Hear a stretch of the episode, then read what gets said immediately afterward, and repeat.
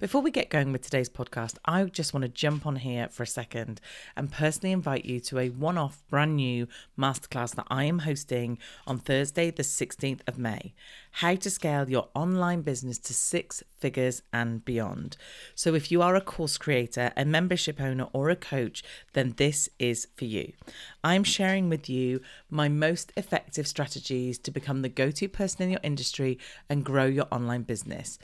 I will cover how to build your audience, how to craft an irresistible offer, and how to master your launch strategy so that you will know the most effective way to grow your e- audience and build your email list fast, know how to craft an offer that your audience will love, and create a launch that fits with you and enables you to sell with ease.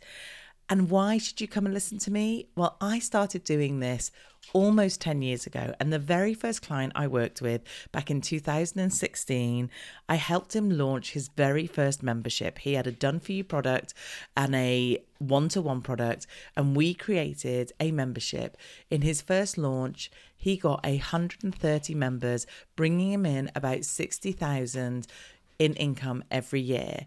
Now, he has built a suite of online products that is bringing him in way over six figures every single year. This is going to be an awesome masterclass. You're going to get so much good stuff to take away with you to be able to use in your business. So, to grab your free place, go to teresaheathwareing.com forward slash masterclass, and I will see you there. You are listening to the Marketing That Converts podcast, episode 135. You are listening to the Marketing That Converts podcast, and I'm your host, Teresa Heath Wareing. If you're a marketer, business owner, or entrepreneur that is frustrated and overwhelmed with all the constant changes in digital marketing and social media, then you, my friend, are in the right place.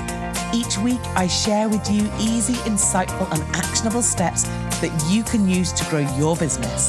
So let's get started.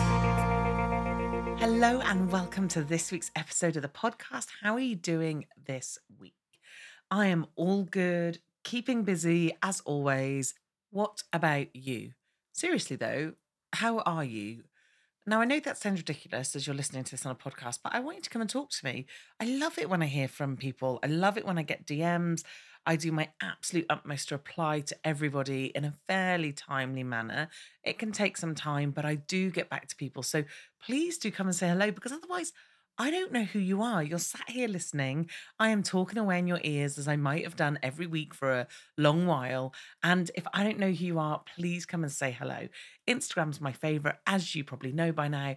So please come and drop me a DM on there. It would be lovely to hear from you. Okay, I'm just going to jump straight in on this episode because I did a lot of small talk last week, and you probably, quite frankly, don't need to hear it every week. So we're going to jump straight in. And this week, we're going to be talking about getting in front of other people's audiences to help build you, your business, your personal brand, your profile, your social media. So, this is a strategy that I often recommend to business owners who are particularly the face of their business. Now, as a business owner, as a small business owner, you are the face of your business, whether you like it or not. If you are a copywriter and you're the one that writes the copy, if you're a designer and you're the one who does the designing, if you're a personal trainer, if you're a photographer, if you are a baker, whatever it is that you are, you are probably the person that's doing the thing. And therefore, whether you like it or not, you are the face of the business. And obviously, as you well know, when you're growing a business, it's a numbers game. It's about getting more people in front of you, more people aware of who you are and what you do. So, getting in front of other people's audiences is often a key strategy I use, not only for my own stuff, which has helped immensely, but also when I talk to, for instance, 90 day students and we're trying to work out a strategy in order for them to grow their audience and grow the amount of people who know about them and then ultimately get more customers.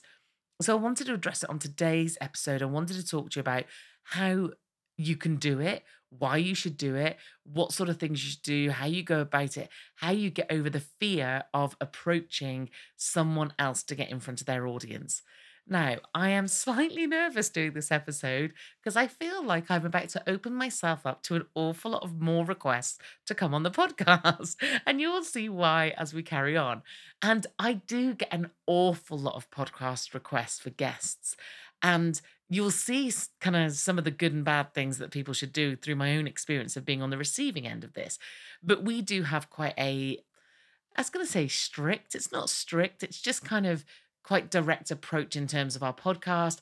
Obviously, it has to meet my audience, you, you have to want to hear from them. It has to add some value. I have to want to interview them, which is kind of a big thing because I don't want to interview someone that, you know, I don't want to hear from. Do you know what I mean? So, anyway, but I'm slightly concerned, like I said, that doing this episode is going to get a whole uh, host of you coming to me saying, Can I come on your podcast? Which I will put you through the same process everybody else. We have a form that we fill out. In fact, you can find it. I literally am opening myself up now. You can find it on the podcast page on the website, teresaheathwareing.com. If you go to the podcast, it will say, Do you think you've got I think it says something like, Do you think you've got what it takes to be a guest or something like that?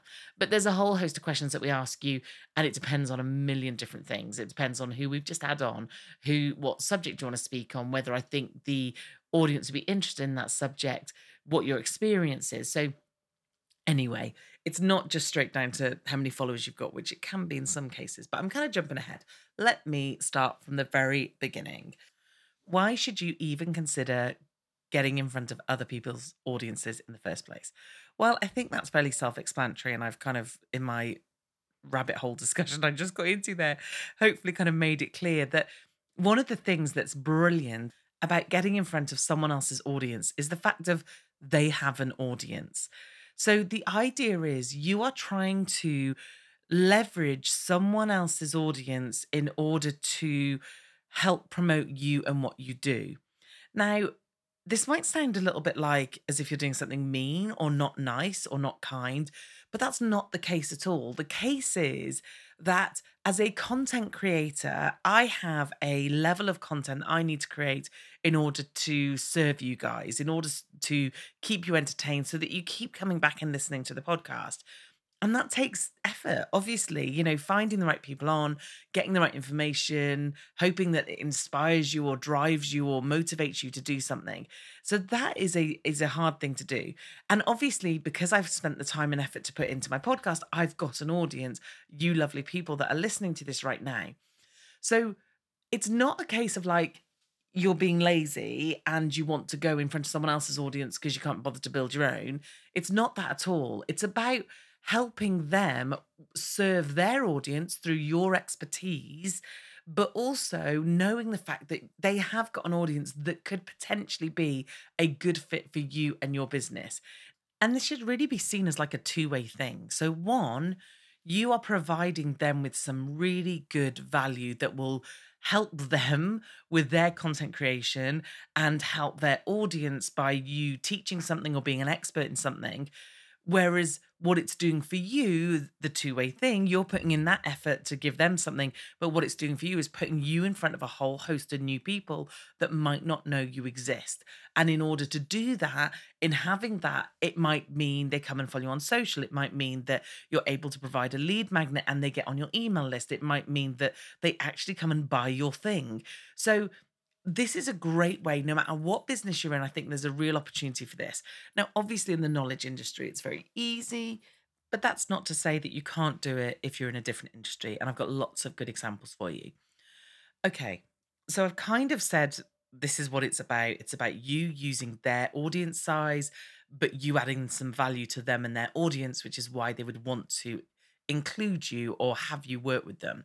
So it's really a collaboration of some sorts, but some of these collaborations are bigger and longer, some are really short. So let me give you an example of the type of getting in front of their audience you might do. So let me start with the obvious one, which is a podcast. I have a guest every other week. I need people to come onto the podcast and Therefore, those people are getting in front of my audience. I'm introducing people to you that you possibly have never heard from. And if you really like something they said or did, you're going to go and check them out. So, podcasts are a great one if they do interviews.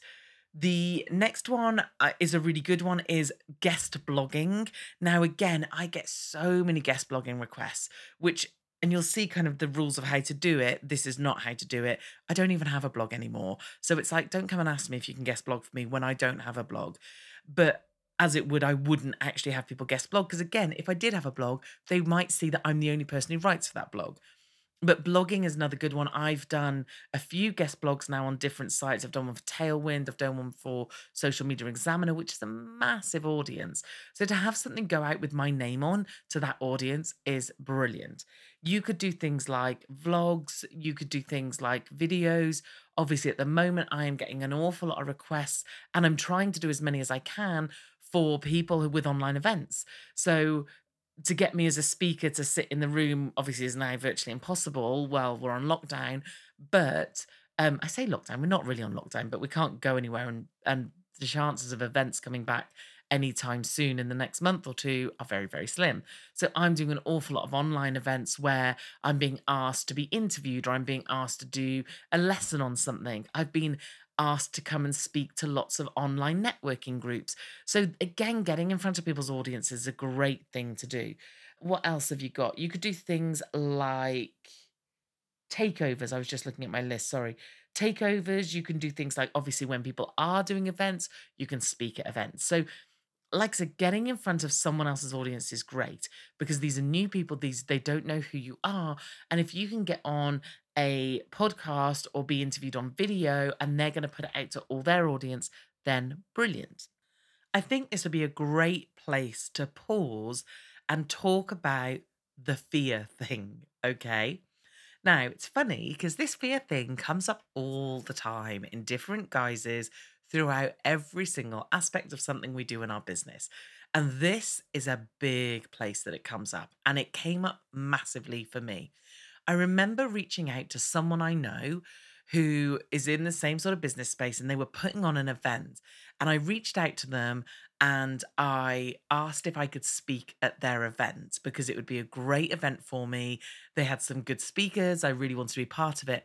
And they came back and said no, right? And this is some time ago. And they they started doing the DM or the, the text, I can't even remember what it was, saying no. And I almost didn't even read the response. I just saw the word no and immediately went to who did I think I was? Obviously, they don't want me. Of course, they wouldn't want me. Why did I think that was even possible? And then I went into this. I'm obviously not good. I'm obviously don't know. I don't know my subject. What, you know, this complete whole of I'm terrible, rubbish, they don't want me, I'm not wanted, I'm awful. Which sitting here telling this story to you feels like a massive over exaggeration of emotion. However, at the time, it felt horrible. So then what happened was I thought, well, I'm not asking anybody again. I'm I'm just not going to ask because I hate that no. I hate the rejection. I hate the thought that people don't want me. Now, what I should say at this point is if I continue to read down that message, there were some absolutely valid reasons why I was not the right fit for that talk at that time. They were looking for something very specific and I didn't fit it. So it was nothing to do with me personally. It was to do with the fact that the event was not the right fit or I wasn't the right fit for the event. And you know what? Even if it was something to do with me personally, even if they just didn't like me, then again, that's not really anything to do with me. I just go on and do my thing. And if people like it, great. And if they don't, then that's okay. So, regardless of the no, I took it really personal and I shouldn't have done. I should have just gone, okay, that's cool. That's a no, move on. Now, what's going to happen is you are going to have some, well, if you're like me, you're going to have some really interesting internal reactions to this you're going to listen to this episode, think that's a really good strategy because if you can get in front of other people's audiences, and I'll give you some good examples in a bit, then actually that would really work for me and my audience and work for growing my business, da da da da. But then what might happen is you might go, but that's not right for me because I'm not expert enough. I don't know my field enough. I'm not good enough. And the fear will stop you from doing anything it will basically halt you in your tracks and go, oh, hang on a minute. You probably don't want to do that because they're probably going to say no because you're not good enough and you don't know your subject and who do you think you are? So I just want you to be really aware that your body and internally might be saying that to you. You might be feeling that. And I want you to go, great, thanks for trying to keep me in this little box. But actually, I'm going to go ahead and do it anyway. And the way that I got over this was I turned it into a numbers game. I turned it into that the achievement was more about how many I asked in a specific time period than whether I got yeses or nos. And I asked some big names. Like I've asked to go on some big podcasts, and the one in particular, I'm on a list of potential. But if I got on it, it's a massive audience for me. Huge. It would be an amazing audience to get in front of. So actually, the benefit way outweighs any risk. And I have to always bring it back to what is the worst that can happen, okay? So if I go to someone like Tony Robbins, like I'm, this isn't who I asked to go on this podcast, but let's just say I like pick the biggest and the best name in an industry that I can think of with a huge audience. What if I went to Tony Robbins and said, Tony, and I'll tell you how I would approach it. You know, I'd love to come on the podcast. I think I'd be great for your audience. This is the value I can add. And Tony went, No, like, seriously, what's just happened there? Did I die? No. Did my world fall apart? No. Was I slightly miffed, maybe, or a little bit embarrassed, or maybe, but did it mean I lose loads of money? Did it mean I was publicly shamed? No. It just means that he said no. And that was it. And then I can go, okay, great. Thanks, Tony or Tony's team. And then I might try again another time. Or then I might go, can I ask what it was? Then they might turn around and go, You're not big enough, or your audience isn't big enough, or you're not the right fit, or whatever it is. And that's fine. At the end of the day, and even if you turn around and went, I just don't like the look of your face, then that's still fine because I haven't lost anything. I haven't lost my business, my family, my home, my whatever. And I know it seems like a really woo woo out there kind of comparison that I'm sat here going, Have I just died? Or could I lose my home? But it, honestly, like the fear will stop you from doing it. So you really have to find that extreme, find that kind of level of actually, come on, what is the worst that could happen and take the really awful things that literally blindside you that is never going to happen the worst that's going to happen is they're going to say no so if you get that in your head already then you've got nothing to lose and if they say no you might feel a little bit like mm, that's a shame but that's it. And then you go on to your everyday, what you do every day. So, like I said, I want no or get ready for the no and go, if they do, they do. If they don't, they don't. I want to see the yes as a bonus. So I'm like, that'd be amazing if they said yes, but I'm half expecting a no. Although I'm also into the manifesting thing, which means I like to envisage myself being interviewed and whatever. Anyway, uh, that's by the by. So I I kind of almost set myself up as one, I'm not expecting the yes necessarily. But then what I do is, like I said, I do it as a numbers game. So, what I want you to challenge yourself to do is think about it that way rather than start listening to that scaremongering fear person in your head who's going to start telling you a million reasons why you shouldn't approach that person. You're not good enough. You're not the right person. You, they're going to say no. They're going to humiliate you. You're going to feel like an idiot. I want you to shush that that voice up and i want you to go all i'm doing is following a process and i'm going to apply for x amount per month so this is how we do it also we do this from a we constantly want to be getting in front of different audiences we constantly want to be having you know, constantly asking people and drip feeding that all the time. Now, luckily enough, I now get to a point, and it took time, believe me, this is not, you know, check me out, I'm amazing, but I get asked almost half as much as I ask. So, and obviously, when I ask, I'm being really picky in terms of, right, now I'd really like to go on that one. So, you'll get to a point where people will start seeing that you do this and they will start asking you. So it's like, it's kind of self fulfilling that if you do it and you go through the process and you apply for so many a month, the more you start to do, the more people start to ask you. Okay, so let me talk about the process. First thing I do is I set myself a task of how many am I going to ask a month. And this could be two, three, five, ten, whatever you want it to be. But you need to actually reach out and ask those people to apply to come on to write a blog for them, to be interviewed by them, to talk to their group, whatever it might be. Then the next thing I do, once I've made that commitment to ask so many a month, I then write a big long list and I actually have an Evernote about it. I have it on a spreadsheet where every time I see a potential podcast that looks like it could be a good fit or a potential sort of interview situation, speaking gig, whatever it might be, whenever I see someone and think, oh, that's really cool, I will then write that down as a possible to contact in the future. So, but what I want you to do in the first instance is I want you to write down who would be a really good fit. And what you're looking for is they serve the same people you serve. Now, they might not do the same thing you do. And although I'm not averse to having what you might call technically a competitor on, that, you know, I'm not averse to that. But obviously, don't let that be your first choice. So pick people where they serve the same audience as you.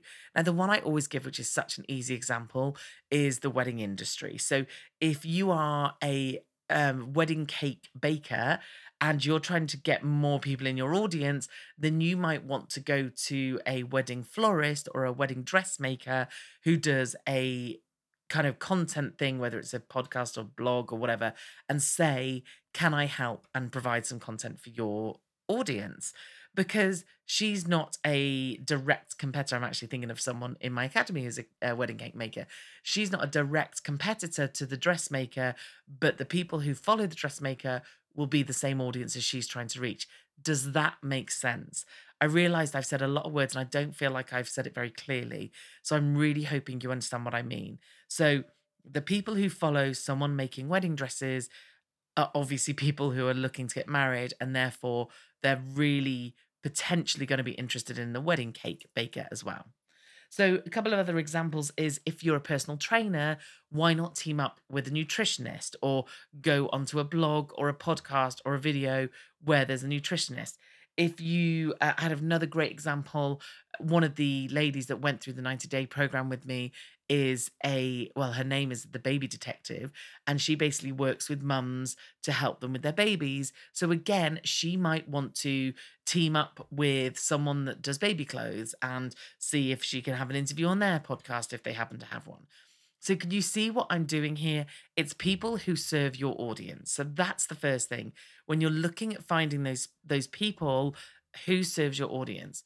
The other thing I look at with the criteria is who would I be a good fit for? Like, so I like to make sure that, you know, they're my kind of person and and that I can add value to their audience because obviously one of the ways I'm going to try and convince them that they want me on their podcast or they want me on their stage is by saying to them, look, your audience are going to really enjoy this because I've checked and this fits really well with who you are and what you do and and I feel like it could really add value. So so like I said, the very first thing I do is make that commitment to how many a month. The second thing I do is go and find a load of different places. And don't just because I have a podcast doesn't mean I only go for podcasts. I very rarely do blog writing. I hate it, you know that. But speaking on stage, being interviewed, being on video, doing a video for someone, any of those things I am happy to consider if it fits with me and what we're doing and the audience. So, like I said, just because you perhaps write blogs doesn't mean that you can't go on someone else's podcast. So go and find a big long list of people and then start filling out those. I don't know, let's say you're going to do four a month. So this month, I'm going to contact this one, this one, this one, this one. And like I said, see it as a process, take any emotional fear out of it. The next thing you're going to do is do a little bit of homework because when you reach out to them, I get people all the time who reach out to me and they write something that is so generic, I can't even tell you. Or it's evident they haven't looked at my podcast, even though they've said, Oh, I listened to your podcast and I'm a big fan. And then they pitch some corporate manufacturing person to come and speak. And it's like, well, if you'd even listened to one episode, you would understand that is not my audience. So the next thing is I do want you to do a little bit of homework. I want you to look at what has their theme be for the last few months? What do they talk about? How do they like to do it in kind of what's their process? Do they like to do an interview on video? Do they like to have practical tips? Are they looking for step by step stuff? Are they looking for inspirational stuff? So have a look at who they are and what it is that they're actually doing. And then I want you to think about a couple of possible subjects that you could talk about because again that helps me no end as someone on the other end when we look through we every so often we go through the applications that we had in and one of the questions I ask specifically because I make you do an application, but if the first reach out, this helps, is what would you want to talk about? So that I can decide actually that just wouldn't fit my audience, or we've just talked about that, or whatever it might be. So think about what subject things you could talk about and how that would add value to their audience. And then I contact someone. So for instance, if this was me, I send the email myself. I get lots of requests from other people who do it on behalf of people. There are agencies that do this. Personally, I'm not a massive fan of that. So I would always reach out myself. I wouldn't even get one of the team to do it. So if I was trying to get on someone huge's podcast, I would send them an email or a DM. I'd normally do like if I kind of knew who they were and I knew they managed their own DMs, I might send them a video if not, I would probably just straight up send it into their email and wait for a response from there. But like I said, what you're trying to do is when you're sending that email, spend a little bit of time sort of introducing yourself, but then focus mainly on what you can offer them, how it will help their audience, because that's what they care about. It's like, yeah, that's great. And I do want to see how expert you are, and I do want to see some of your experience, but I don't want a a whole approach of look how amazing I am I would rather know what you can do for you listening because you're the most important thing in this whole process.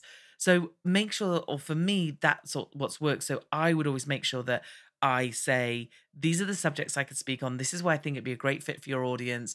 Uh, and I know you like to offer a you know, worksheet at the end. So I have a worksheet that you could give them or something like that. So make it obvious that you've looked at their stuff, make it obvious that you understand where they are and and that who they're dealing with.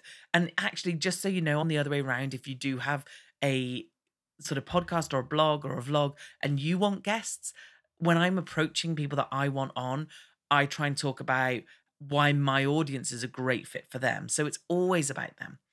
Okay, so let me just check my list. So, who to pick, then how to approach them. We've talked about that fear thing. Get that off the table. Just do it as a process. And obviously, you're going to have a kind of templatey format. You're going to have a kind of idea of how that might be written. And therefore, you're just going to swap out certain things. So, this isn't like you're doing a whole massive email bespoke every time you you contact someone. You're going to have some of the things the same. Your bio, your short bio is going to be the same. And then obviously you wait to hear from them. If you want to do a follow up process, if you want to check back in with them, then you might want to do that sort of, you know, a couple of weeks in or a week in or whatever. And I do have to say that's always helpful for me because I forget. I don't forget. I get busy and then it's on our list of things. So at the moment, I have something like six applications to look at from this week and I haven't yet looked at them. So if one of them was to come back and go, Oh, I was just wondering how I was getting on, then I might go back and double check it. And that might sort of inspire me to get on and do it quicker. So you could have, like I said, you know, put it in a spreadsheet and just do a quick thing in your diary, just follow up with them. And then, like I said, whether you do that a couple of times, whether you do it once, whatever that process might be, and then that's it, right? So, literally, that's the task. If they come back and say, yes, brilliant, then I've got some things I want to talk to you about. If they come back and say no, I would try and ask for a bit of feedback as to why that was the case. If it's someone massive you're going for, I'd be well. The chances are you won't get an email from them, and the chances are you won't get a really honest response. But it's always worth asking. I have had people come back to me and say when I've asked them to come on the podcast that they say my audience isn't big enough for them because they're massive, because the value to them would not be big enough on with them coming on my podcast. But then of course I've had other people like Dean Graziosi, who's absolutely huge, and he came on without even you know, having that question or having that conversation. So don't always fear that, you know, they're not going to say yes for you to go on their stuff if they're big and you're not as big as them. Okay, so let's say they've come back and said yes, wonderful news. Then they're going to have a normally they'll have some kind of, you know, this is what we like to do, this is how we do it, this is when I want to record or want to need your stuff in by. This is your bio. You're going to need some kind of bio and headshot. So be prepared for that. I now have it so that Joanne on the team, she has them. So if someone asks for it, I just ping the email to her and she now sends it them. But obviously, if you haven't got a great photo of you, and also remember, you know, what that photo is going to say, as in that's the first time they're going to see you. So make it a good one. Um, and make sure your bio is really kind of selling you and doing the best job of going, this is how brilliant I am. So they're going to want your bio, want your headshot. Like I said, they might ask you the questions to ask you. They might ask the blog to be written in a certain format. That's purely down to what their sort of ideas are and how they run their own stuff. But one thing I would encourage you to do is to have a good call to action. Now, you can't necessarily sell on there. You might not be able to do a lead magnet. Again, these are questions once they've said yes to ask whether they'd be okay with it. But what you might be able to do is they might do a where can we find you? I often have that question given me. If my audience want to find you where can they find you? So i always kind of send them to the same places. I send them well i first off say you can google me anywhere. Just put teresa heath wareing into your favorite platform and you'll find me but you'll find me most on instagram. Also if you want to listen to the podcast go to da da da da. So i always if i can't do a lead magnet i'll always have that same call to action because it's really important to think where are you sending them? What are they going to see? What are they going to get? And in my mind, if I've just done a podcast interview and they liked listening to it, they might want to come and listen to mine. So that's how I would go about that in terms of having some kind of call to action. And then the last thing that I would recommend, and you might want to put this in your email as you pitch it, or you might want to mention it as you're doing the recording or the whatever it is, is that you're going to share it on your social media. Now, we have a category in my social media scheduling called something like featured on or guest appearance. That's what it's called, guest appearance. And every time I go on someone else's podcast or blog or vlog or whatever, we share it. So I ask them to send me the artwork or the post for social media or whatever it is, and it goes in my scheduler because it's really good not only for them because they get more sort of bites at the cherry. Is that a word? Have I just made that up? Bites at the cherry. That is a word, isn't it? A phrase. So they get more chances to be sort of seen in front of my audience and whatever, and, and I'm helping them, but also I am showing the rest of the world look, people want to interview me. People want me to speak on their stages. People want to have me on their podcast. So, again, that credibility to new people looking at me and going, why should we have this woman on our stage? That is another really, really good way in order to show that actually I do this a lot. And I wouldn't have been able to go on all these stages or podcasts or videos if I wasn't good at what I said I was good at. So, that's kind of my steps in terms of putting yourself in front of other people, finding out who the right people are, and then approaching them, giving yourself a target, finding out why you're good for them and would make a good fit, and then just go ahead and do it. And then once you do get interviewed or do a blog or whatever, then try and encourage a call to action where they come and find you in a certain place, or you might have a specific landing page for them. I know, in fact, I interviewed someone. Uh, no, it was Amanda last week. So Amanda came on the podcast and her team created a specific landing page just for the listeners of the podcast, which is cool.